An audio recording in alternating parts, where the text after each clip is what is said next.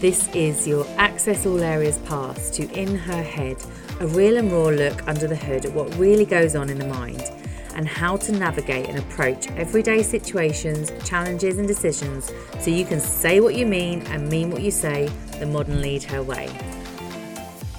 Hello, welcome back. I hope you had a great weekend.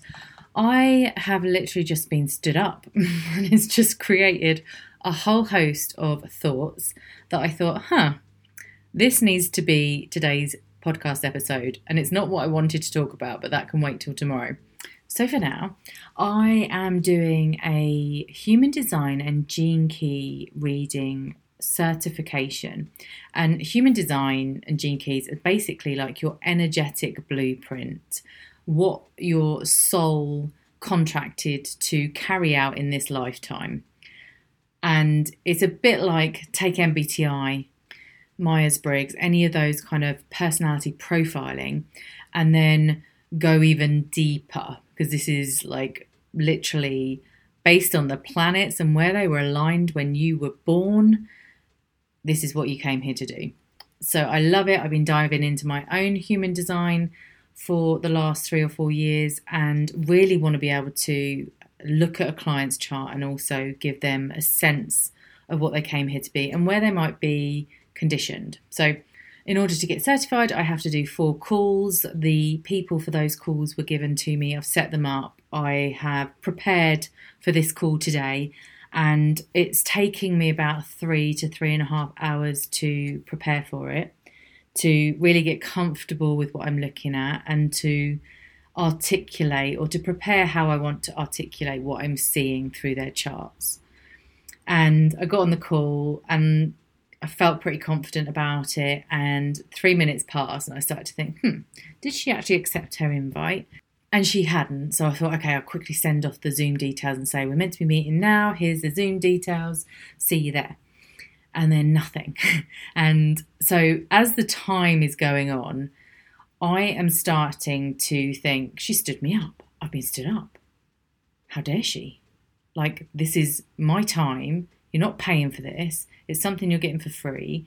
I've spent hours, not just the 20 hours I've done to study this to get to this point, but also the three and a half hours I've done to look at your specific chart. And I'm winding myself up in my head. And I'm still sat on that call waiting for her, hoping that she's going to turn up. Anyway, I get to 10 minutes past, that's my cut off. I end the Zoom. I send her a, a lovely message, to be honest, that says, firstly, I hope you're okay. And secondly, can we reschedule? Because I wouldn't normally reschedule with being stood up at that late notice, but obviously, this is for a bigger purpose. So I've given her some options. But I got off that call, and the thoughts were I could cry. Like, I literally could cry because I've spent so long looking at this woman's chart and I'm here and I'm ready and I have two more of these tomorrow to prepare for and I don't think I've got the energy for it right now because it's been for nothing. And this is the thoughts that's going through my head. It's all for nothing. What was the point? What a waste of my time. Now I'm going to have to drag it out and reschedule. And when am I going to reschedule it? Because I'm busy this week. It's going to have to be next week. And I wanted to get this tied up by the time um, I get to the end of the week, and it's gonna, you know, and so on and so forth. And you know when you get that little knot in your in your throat where you're like holding back tears, I literally felt like I was gonna cry. And here's why I want to share this because if I'm thinking I want to cry, my body is going to respond to that. Of course, it's going to prepare me to cry. Of course, it's going to think, "Oh, we should be crying," like we should, like muster the feelings of emotion coming up from the pits of my stomach, and like evoke that stagnant feeling in my throat that feels like I'm holding back the tears. Because this is what happens. Our body is listening to our thoughts, our mind, and it is responding accordingly. And the thing is, we have separated our body and our minds. I used to joke that I walked around cut off from the throat down. like literally, I couldn't feel my body. Like it was very much acting on autopilot. There was no connection necessarily. I'd be quite clumsy. I'm always wider than I think I am, so my hips often catch the corner of desks and things like that really uncomfortably. And yeah, I wouldn't necessarily be aware of emotions that present themselves sometimes as uncomfortable sensations in the body. I wouldn't necessarily connect the fact that they are coming up because of what I'm thinking in that moment. So I was aware of what I was thinking to an extent. And then these like really powerful emotions started to creep up, these sensations, this energy around my jaw and my throat, which I know means that I want to cry, but my tears don't come that easily. I am not someone that can allow myself to cry for my own sake. I will sit with you and I will feel your pain and I will cry with you, like on tap. You tell me about your pet that's just died, or your mother that's ill, or someone, you know, something that bad that's happened, like looking at the state of the world today, and I will be able to cry, no problem at all. But when it comes to crying for myself, because there's an emotion inside of me that needs to come out, that I find that really difficult.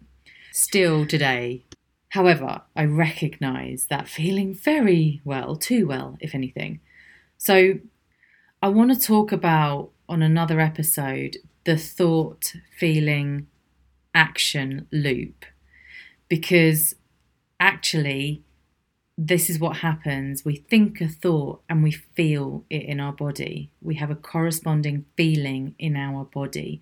And then the two combined compel us to do something next.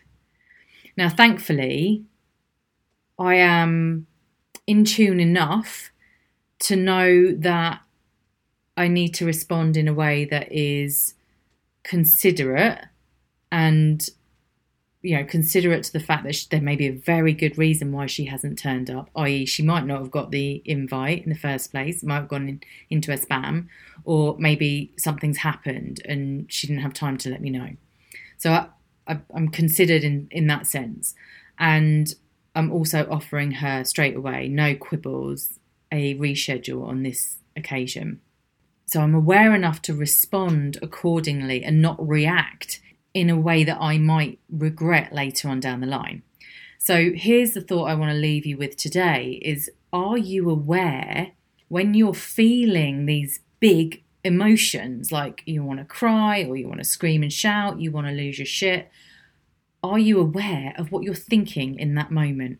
And if you're not, really tune in like we've been doing, tune back in to the narrative that's running through your mind and you will find clues there as to why you're feeling the way you are.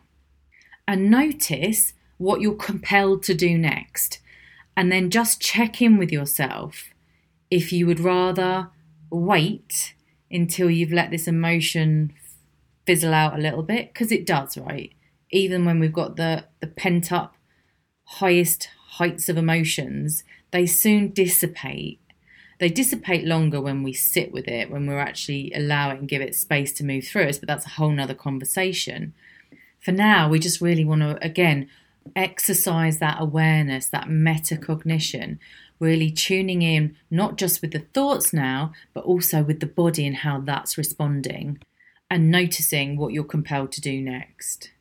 More on the whole thoughts, feelings, actions loop another day, but for now, I will leave it there and I'll be back tomorrow with what was going to be today's insights. In the meantime, take care.